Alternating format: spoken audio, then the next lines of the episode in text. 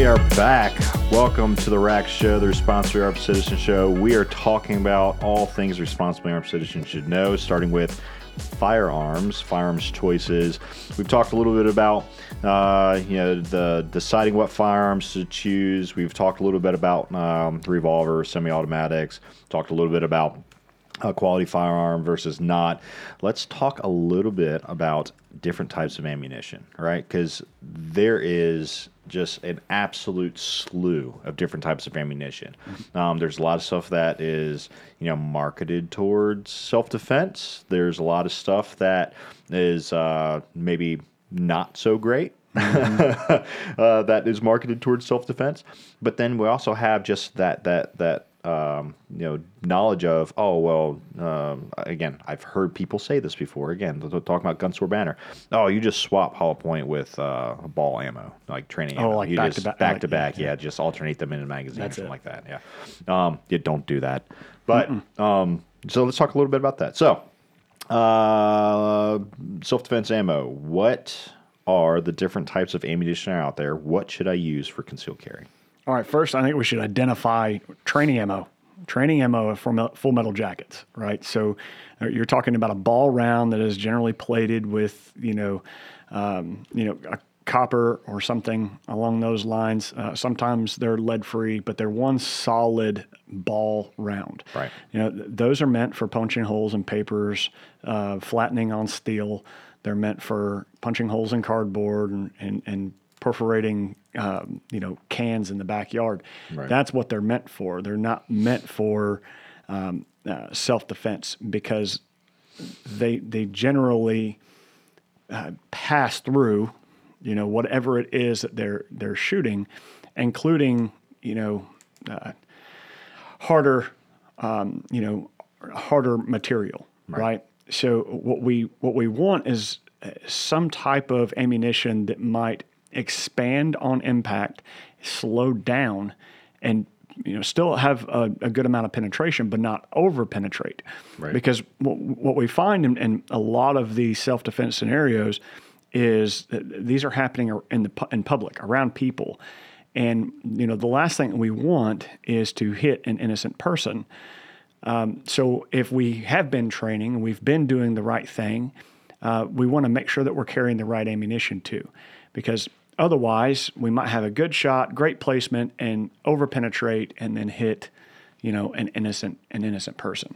Right. So Full Metal Jackets are meant for training. Uh, when you're when you're going to the, the the store to buy it, I mean, that's the, that's the you know, I don't know what they're going for right now. I guess about fifteen dollars, sixteen dollars a box, you know, um, Fiochi or uh, C C I Blazer Brass or whatever. That's that's what you're going to find on the um, on the shelves primarily. Right. And then you get into the um, you know the, the more specialized um, ammunition, into hollow points. The the the gun industry is still a, an industry that will market you to death. Right. Right. I mean, it's.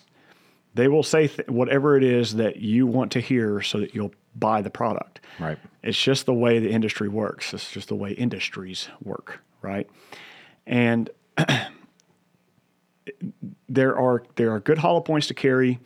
Um, there are bad hollow points that there are not necessarily proven at all. Yeah, there's not there's not enough data. Right. Right. There's right. not enough information that's out there for them. Um, yeah, and and you know that's the thing, right? Do you want to trust and carry a boutique round, right? A boutique, you know, um, hollow point, something like that, a boutique self-defense round that may or may not do the job? And how does that look in a court of law? Yeah. Right. So these are all things, all things to consider. Um, so if you know, you go back and you look at that, you know, the F B I gel penetration test, right? That's mm-hmm. that's really one of the standards, and we'll talk a little bit about ballistics later, but. Um, you know, it, it's uh, twelve to eighteen inches and a, an expansion of at least one and a half times larger than the original diameter, right? right? So w- let's go out there and, and, you know, take a look, take a look at all the different, you know, brands that are out there on the market. Do they do that? Mm-hmm. And what data supports that? Um, so a really quick way of going through and looking and, and analyzing that, um, look at actual self-defense incidences. look at what was actually used. Predominantly, what are we going to find? We're going to find information from police, yep. right? Especially for th- the civilian. Right. Um, so what does law enforcement carry? Why does law enforcement carry? Uh, it's because it's effective, because it's been proven. Right. Um, that's that's and and let me let me caveat that by saying, you know, it depends on the job, depends yes. on it depends on you know the, the law enforcement agency, right? So they're they're um yeah. What works well for a state trooper who's shooting through a car, mm-hmm. right, more often than not, isn't necessarily the same as, you know, a beat cop. But, um, again, there there's some variances there. But regardless, you know, find that data, find that information. There's a ton of different places on online that are credible sources that can provide that. Um, and, and, and stick with a reputable self-defense company, right? right. A reputable um, self-defense ammo manufacturer. Right. Uh, Spear Gold Dot. That's mm-hmm. one of my go-tos. Um, that's that's I, I that's you know what I prefer. Um, there's some Hornady brands that are out there that are absolutely fantastic, yep. right? There there there's some quality ammunition that's out there, um, as far as self-defense ammunition, right? Um, but we, I would I would steer I, I would be cautious about using some of these other boutique, lesser-known yeah. brands, um, especially like. You know, the, the the zombie killers and all this other yeah, kind of stuff, man. right? The, the it has, it has, I mean, it has um, interesting marketing, right? It has right. flashy marketing.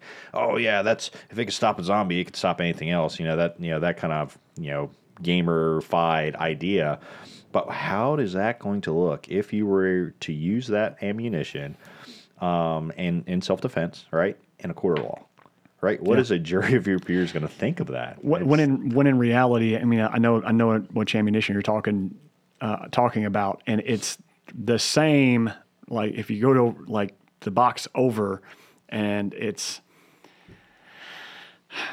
it, it's Hornady critical defense. Like it's all it is. It's just that instead of a red tip, a red right. polymer tip, it's green. Right. That's it. It's the same thing. But they're going to market it in such a way to try and get you to pay a dollar or two more for the the green coloring, uh, and that's it.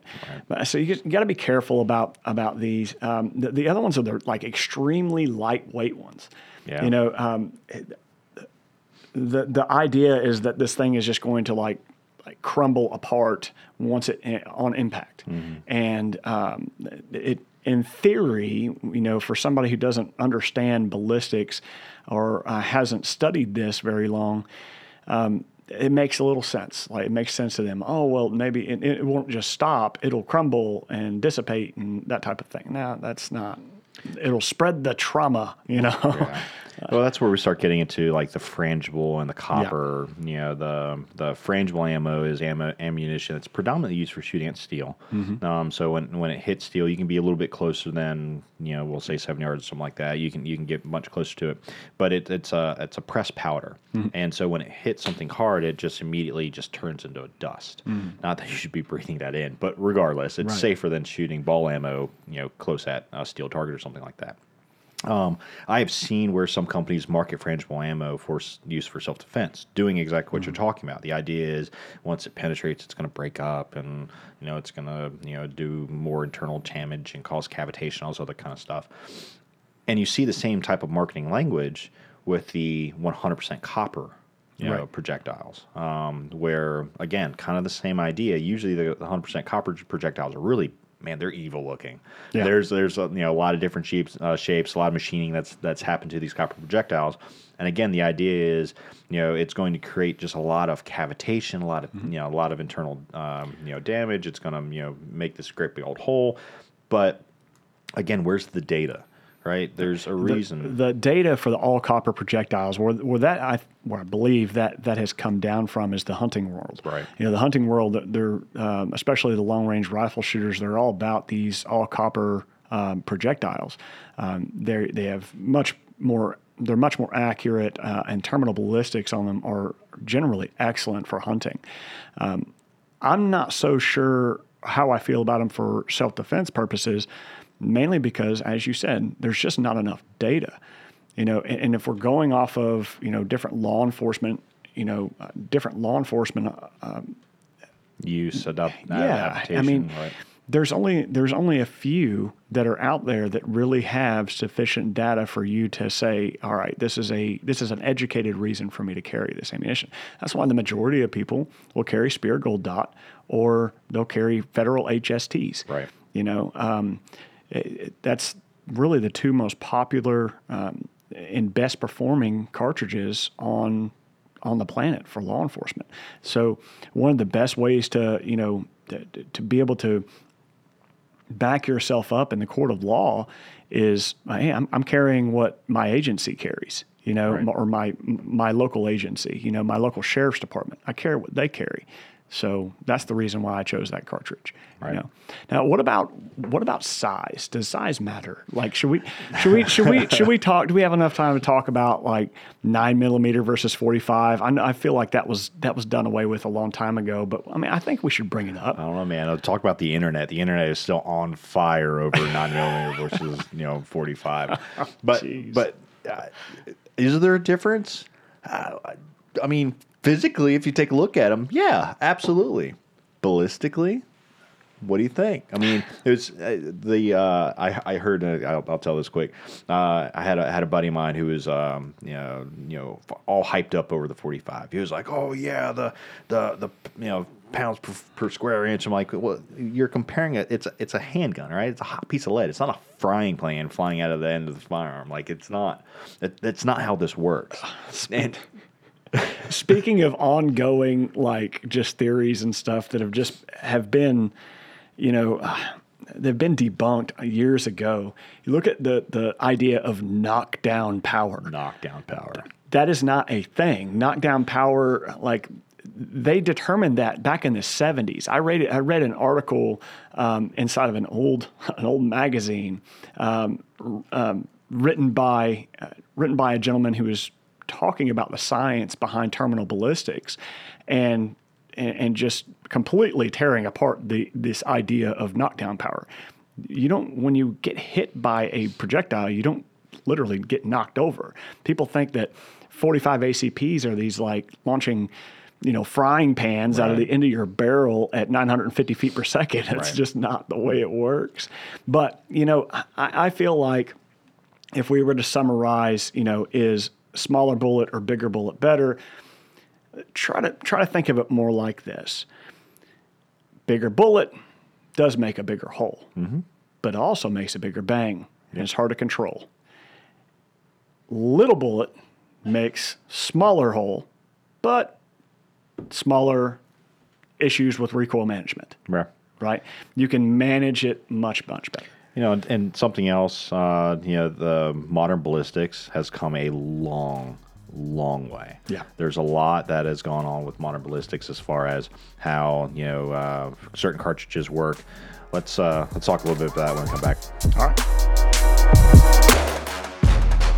All right. And welcome back to the Rack Show, the Responsibly Armed Citizen Show. I'm one of your hosts, Frank Horvath, and we are talking about Uh, uh, different considerations when it comes to uh, firearms, uh, caliber. We talk about ammunition, uh, gun selection, all the fun things.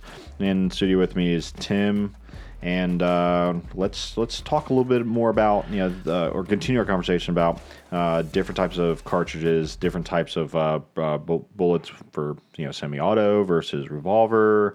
Um, we'll talk about you know different caliber choices.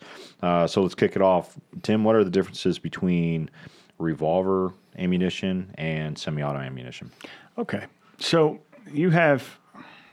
You have a couple of differences uh, there. Mainly, there's a there's a pretty big misconception on uh, you know nine millimeter being a, a puny round as compared to like a thirty-eight special, and, and the misconception comes from the size of the cartridge. Right. Well, what's what's really not considered um, by a lot of folks is that a lot of those gases are uh, forced out of the gun prior to the The, projectile the, the, the time that the projectile starts, it exits the barrel. Right. So it, it, it goes out the forcing cone. Correct. And so that's part of the reason why the, the cartridge is so big is so it can account for that loss, that loss of energy, right? So it's not necessarily true that a thirty-eight special um, is more powerful or more better than a nine miller, nine millimeter. As a matter of fact, most of the time it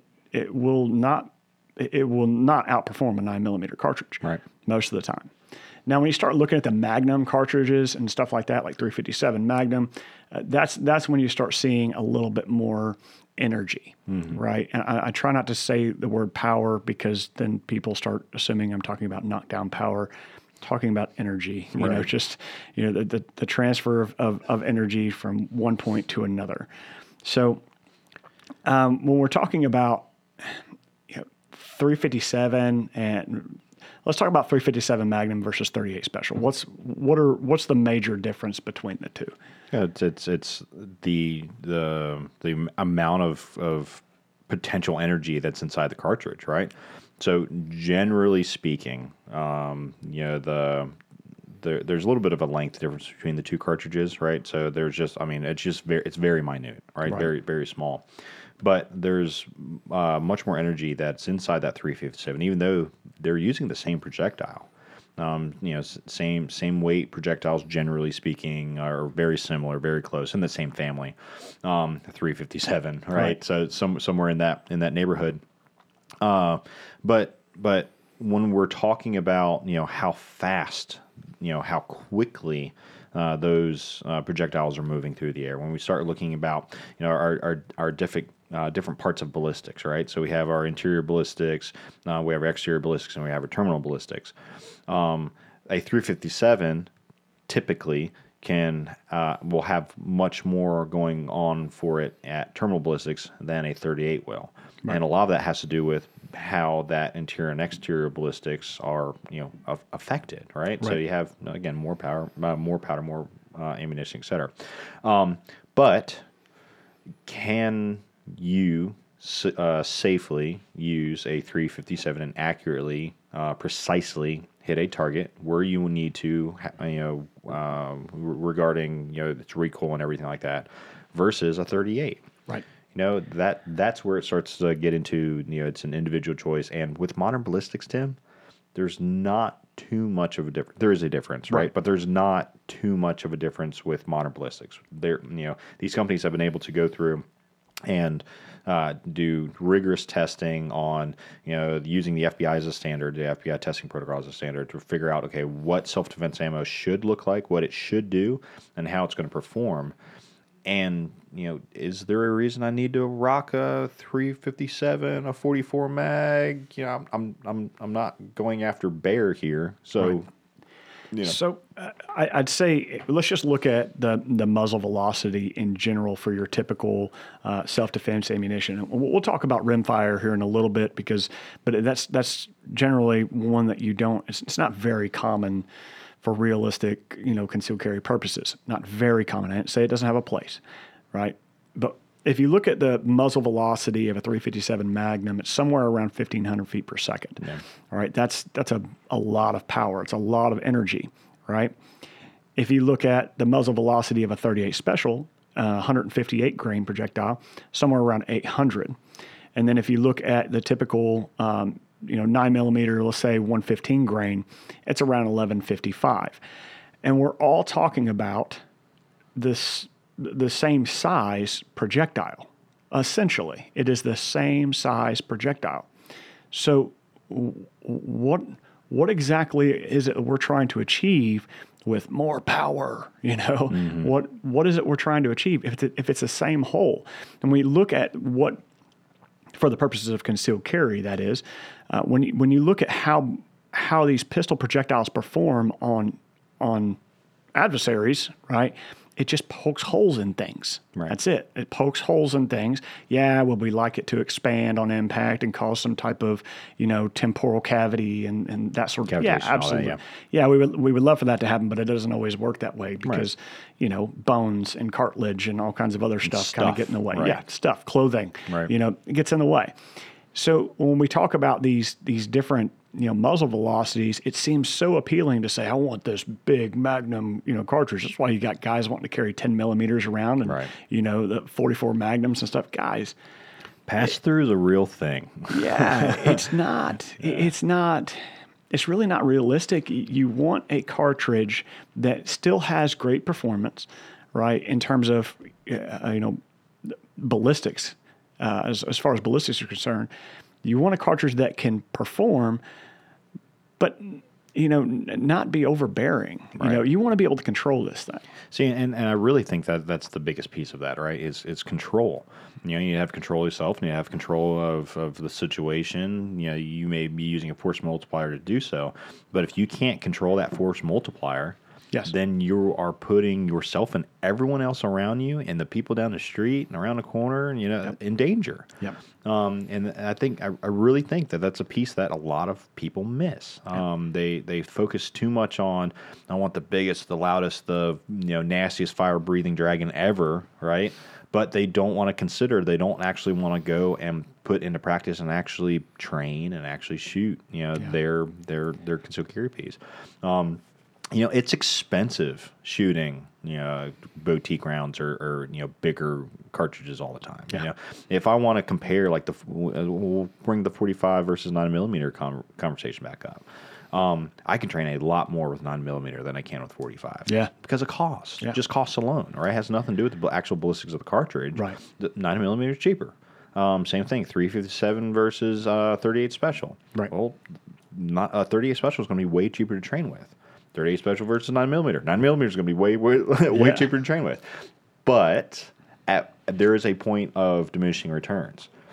twenty-two, seventeen H M R. twenty-two is dirt cheap. Right. I mean, you can find twenty-two. I mean, you can buy a ton of twenty-two, right, you know, for rather cheaply. But is that a good cartridge? That rimfire cartridge, seventeen H M R, twenty-two, is that a good cartridge to I'm, consider I'm, carrying? I'm going to steal a line from you. It depends. it, it, it depends. You know, uh, I try to steer away from from that. Uh, you know, that mindset of, you know, carrying rimfire uh, at all costs, especially in semi-automatics, because if you've shot twenty-two long enough, you know that they fail. You're yeah, going to run into misfires. So that's a gun that you really, or a cartridge you really need to have to prepare for, be it twenty-two, seventeen H M R, doesn't matter. They're all rimfire. Rimfire has problems, and you're going to experience stoppages.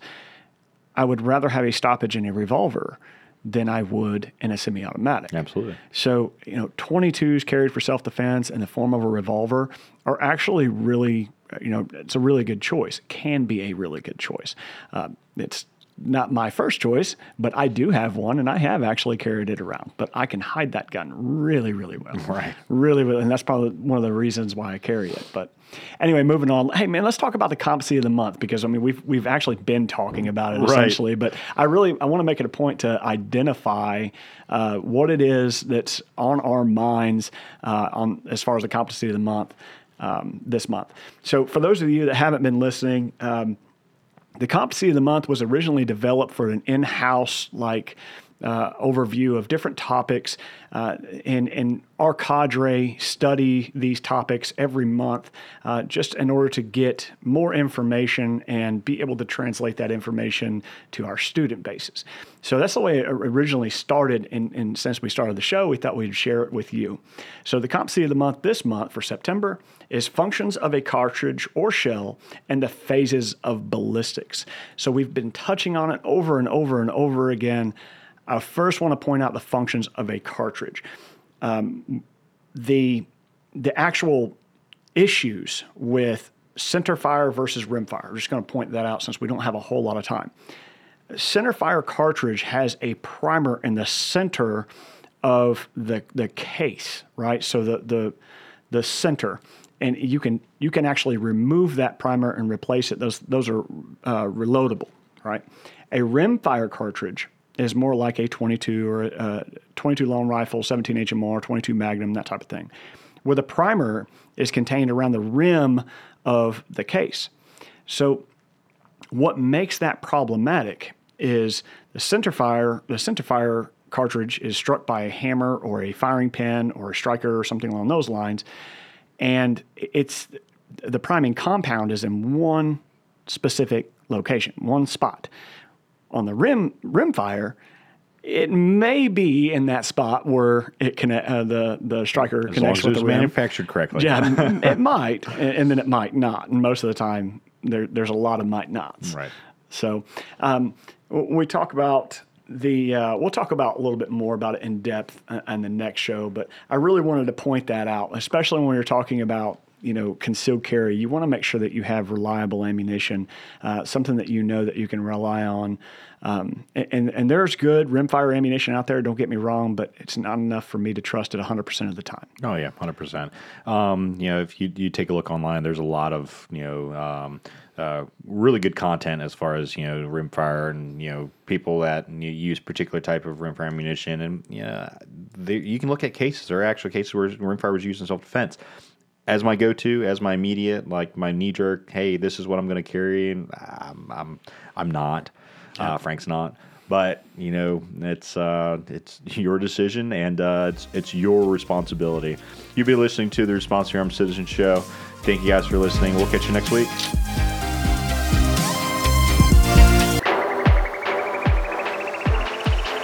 And welcome back to the R A C Show, the Responsibly Armed Citizen Show, where we talk about all everything the responsibly armed citizen should know. Uh, today we have a fun topic. We are talking about the best handgun for concealed carry. So this is going to be a little bit of a spicy one. Uh, a lot of opinions here. In studio with me, I have uh, Mister Kelly, Tim Kelly of Apache Solutions. Tim, how are you? I'm good, buddy. How are you? I am fantastic. So, best handgun for concealed carry. Let's open this can of worms. Oh man, this is going to be a long one. This is going to be. A, this is definitely going to be a long one. I don't know. Um, I'd say one of the more common things, the common thoughts that you hear from people is, Uh, it's the one that, that you have on you, mm-hmm. right? The the best gun for concealed carry is the one that you have on you. I, I don't necessarily know that I subscribe to that type of mentality. No. Because there's there's all types of different guns mm-hmm. out there. Yep. Um, and, and not all of them um, are, are really...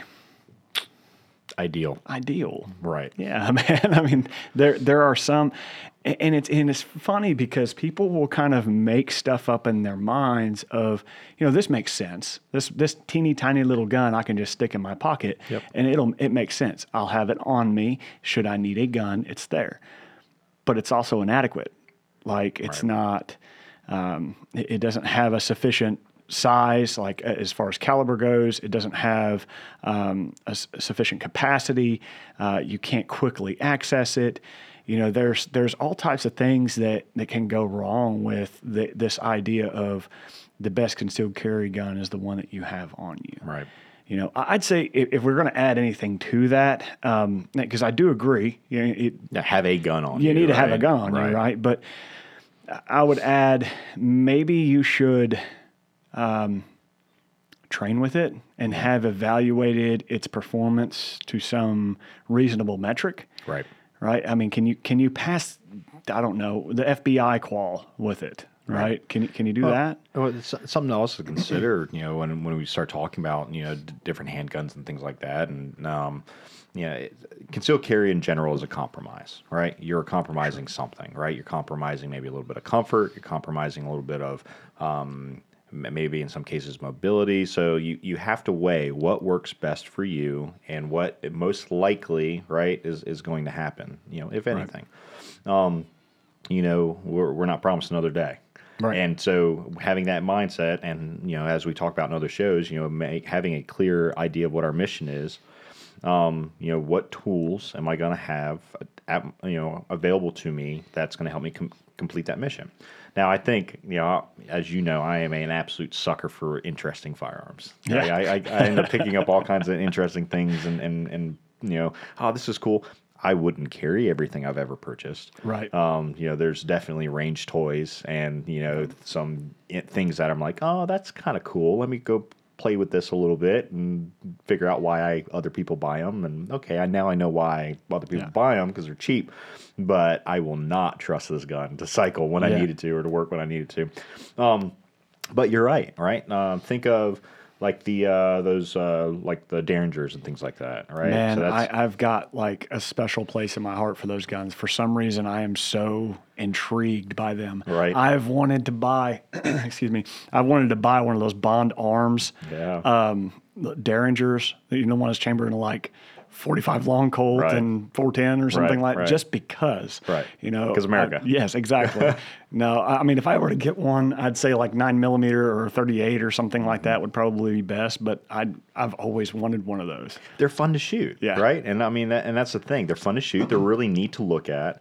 Um, you know, it's definitely something like, you know, when you're in a safe environment, we can't, when you can show off, yeah. you know, some of this stuff.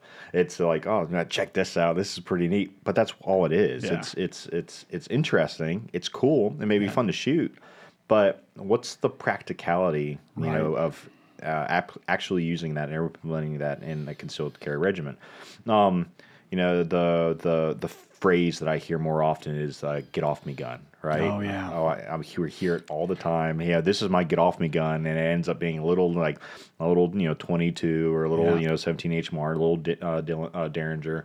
Those folding pistols, they oh, got yeah. the credit card folding pistols. They got real popular a few years back. That uh, that folding pistol was the one gun that I purchased and immediately regretted my decision. Got rid of it. Like yeah. I don't get rid of stuff, but that particular folding, I don't even remember the manufacturer now, but that little fold, folding credit card size twenty-two.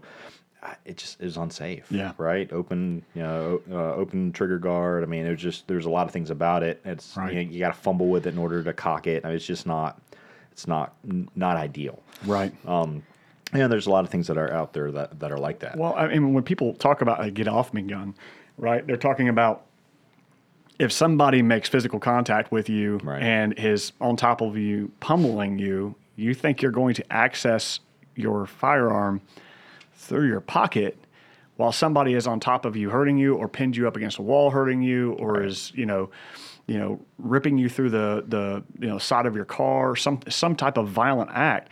You think you're going to have time to access it. Even if you think you're going to have time to access it, these Derringers and, and uh, the these smaller guns, they're, they all require that you cock the hammer before you press the trigger. Right. They're not double action. They're single action only. So you would have to not only access the gun, but get it pointed in the general direction of your adversary, cock the hammer, and then pull the trigger. There's a lot of stuff that can happen. All while being pummeled. Yeah, exactly. Right. Yeah. There's a lot of stuff that can happen in that time, like it, them getting access to your gun. Right. You know, and then maybe you get the hammer cocked, and it's no longer pointed at them. It's pointed at you. Because when you're talking about fighting in, in close proximity, you know, if you bring a gun into that fight, you no longer have a gun. Right. We have a gun. Right. You know, that both parties have that have access to that gun because they can reach it, they can get their hands on it. So the whole the, the, the mindset of the "get off me gun" just doesn't make any sense. So what's the uh, what's the best handgun for concealed carry? It depends, right? I, I, it's, it's it's it's complicated, right? Um, I think it is an individual's choice, and it it he- relies heavily on, you know, again, what your your comfort level, your body size, your right. build, um, male, female. There's other things to consider there, right? So male, we don't, you know, uh, females tend to have wider hips, males not so much. All of that plays a factor in, as far as how to carry, where to carry, um, clothing choices, uh, the. Um, Uh, we, I think we're a little bit later. We may talk about, you know, ammunition choices and ballistics capacity. Right. There's a lot of different things that are out there. Uh, for me, um, you know, I, I, I've been called a Glock fanboy. I'm by no means a Glock fanboy, but I do happen to carry a, a Glock firearm. Yeah. And uh, that's because it works for me, yeah. right? I've I've have thousands, thousands, thousands, and thousands of, of training rounds through that firearm. Like I know how it, it's going to react. I know how to use it, yeah. and I'm comfortable with the way that I carry it. I'm comfortable with the gear and the holster, and you know the the placement of that. And so that's what my choice. Yeah, you know, and I, I too primarily carry a Glock. I also have been known to carry a SIG from time to time. Yeah. Um, I will say the opposite of this, you know, the best gun to carry is the one that you have on you. That that mentality, the, the polar opposite, opposite end of that spectrum would be the fanboys, the, right. you know, Ford versus Chevy type folk. Right. You got to carry a Glock or you, you got to carry a nineteen eleven. nineteen eleven's the only way to go, you know, yeah. something like that. And, and it's just not, that's not realistic either. You're absolutely right. It's really dependent on the the person that's carrying it, their environment that they're they're in the most, and you know their their reasoning. Yeah. So. No, one hundred percent. I mean, and there's there's varying different reasons for why you wouldn't want to carry one firearm over another. Um, size, right. fitment. I mean, there's a lot of different things. Um, yeah, I mean, revolver versus semi-auto. I think that that's that's a fantastic topic. I definitely think that's something we should talk about. Let's Absolutely. talk about that. Let's get on that after the break. We'll uh, we'll be right back, and uh, we'll continue the Responsibly Armed Citizen Show.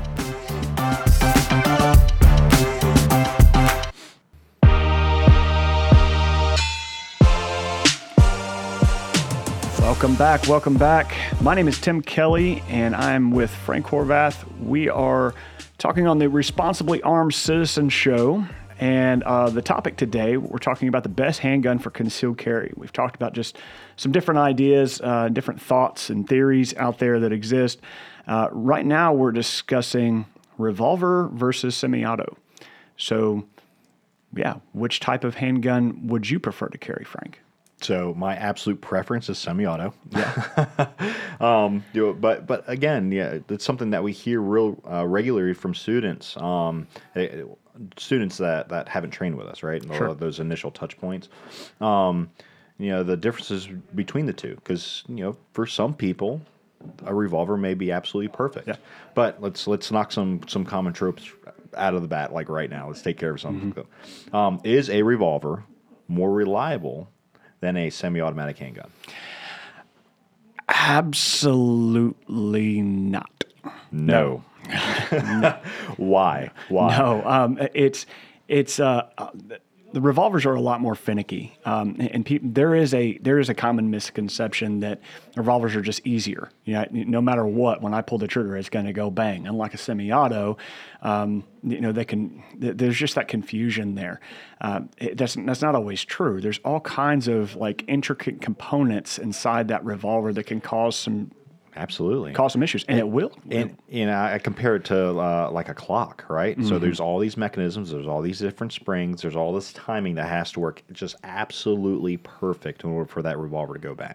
Right. Now, more often than not, that it will, but with um, uh, with improper maintenance, with just you know ta- purchasing a, a revolver, throwing some ammo in it, and just you know slamming it in a purse or something like that, the likelihood that that gun is going to be you know functional, usable when you need it to use, uh, it's not it's not going to be one hundred percent. You know, we yeah. got some other issues that that, that you know we should, we'll talk about another time. But um, you know, the the common misconception or misperception, excuse me, that you know a revolver is, is more reliable than semi-automatic.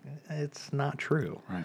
Um, yeah, there, there there's a lot to it. Now, there are absolutely time and place for a revolver. Sure. Um, yeah. I, I I often carry a revolver. Um, de- it, again, it depends. Um, revolvers uh, are, especially smaller revolvers, uh, mm-hmm. like the little five shot, little snubbies. Um, if you're in um, formal attire, right? Mm-hmm. If you're at you know maybe even church or something like that. If you're in uh, a uh, environment that um, it may be difficult to conceal. Mm-hmm. A, a a a regular firearm or full size firearm, um, th- they're absolutely good uh, options. Right. Um, again, time and place. It depends. Yeah. Uh, but regardless, train with it. Figure yeah. out. Make sure that you can control it. You know, that's the other thing. Um, you know, again, often we hear about. You know, a husband will go out, and I think we've said on the show before, a husband will go out and buy a little airweight three fifty-seven or whatever for, you know, revolver for their spouse. Mm-hmm. And, you know, you know, because, you know, cocking, you know, a, a five pound slide is more challenging than pressing a, you know, seventeen pound trigger.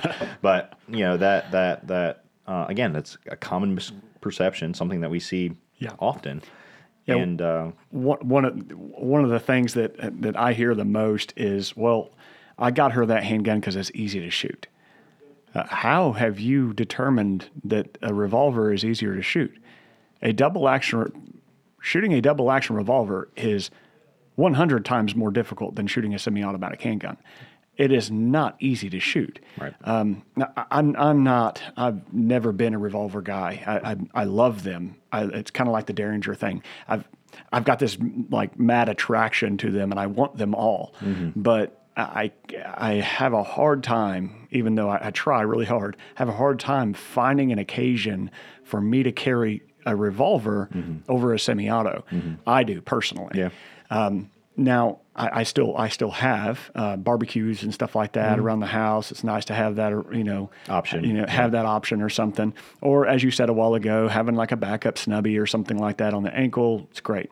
But if if you actually train, one, the one of the things that you'll you'll learn really quick is is just how difficult pressing the trigger on a double action revolver is as compared to that of a um, you know, a, a center fire, you know, striker, uh, fire, striker fired right. semi-automatic, a Glock or a SIG or something like that. It's much more difficult, much right. more difficult. Right. No, I, I completely agree. Completely agree. Um, and, and okay. Okay. So, so the, you know, revolvers is uh, semi-auto, then they're, they're, that, that I think, I think we've pretty much squashed that. Yeah. Um, But uh, let's talk about, I mean, there's there's so many different firearms that are out there, right? There's so many different firearms that are marketed towards, you know, a particular, you know, group of people or particular individuals or whatever it may be.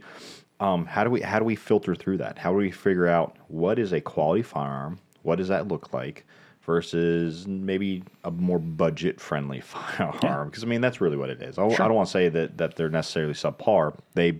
In, in some respects, they are um, when comparing them to a, like a quality firearm, something that you'd use for concealed carry.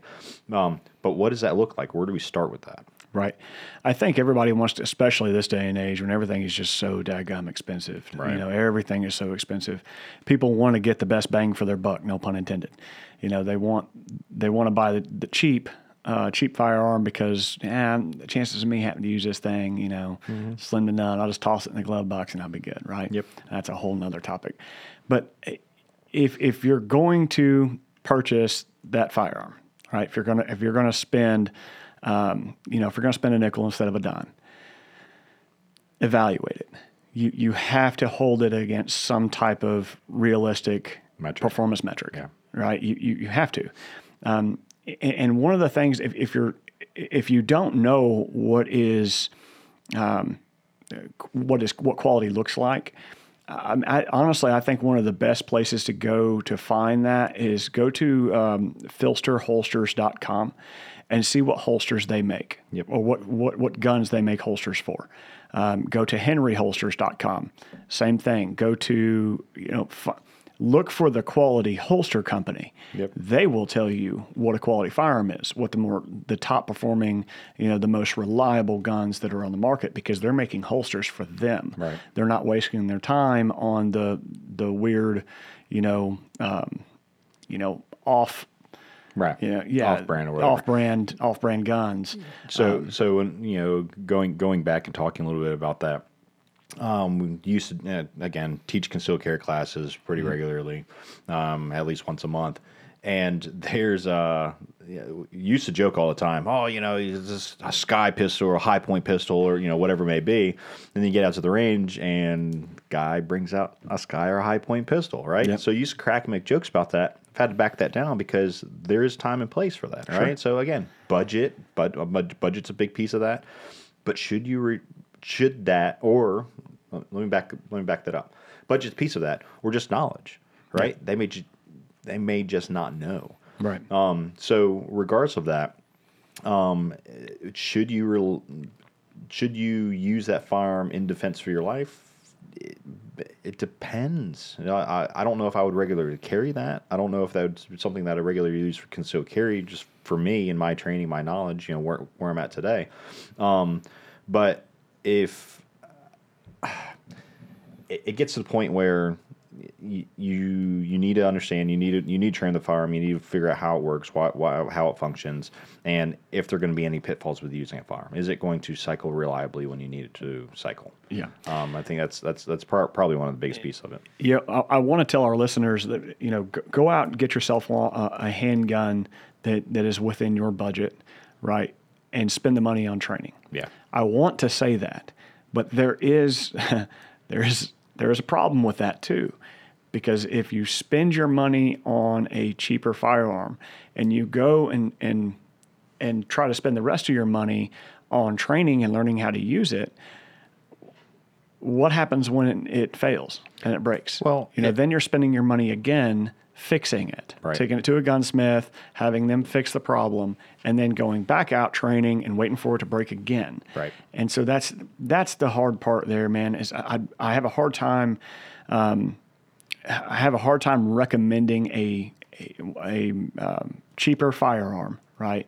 Um, a budget gun or something like that, because I know they're going to break. I, we, right. We've seen it happen over and over and over again in our classes. Yep. Um, guns and gear break. It just happens. And, and something else is, you know, especially those those cheaper firearms, at some point during your training journey, especially if you're training regularly, that gun is going to hold you back. one hundred percent. Right. Yes. Um, think of like um, the old L C Rs or something like that, right? Mm-hmm. They have just absolute heavy garbage trigger. And at some point during your training, I'm not saying it right out the gate as an, a, a novice shooter, new shooter. I'm not I'm not saying that.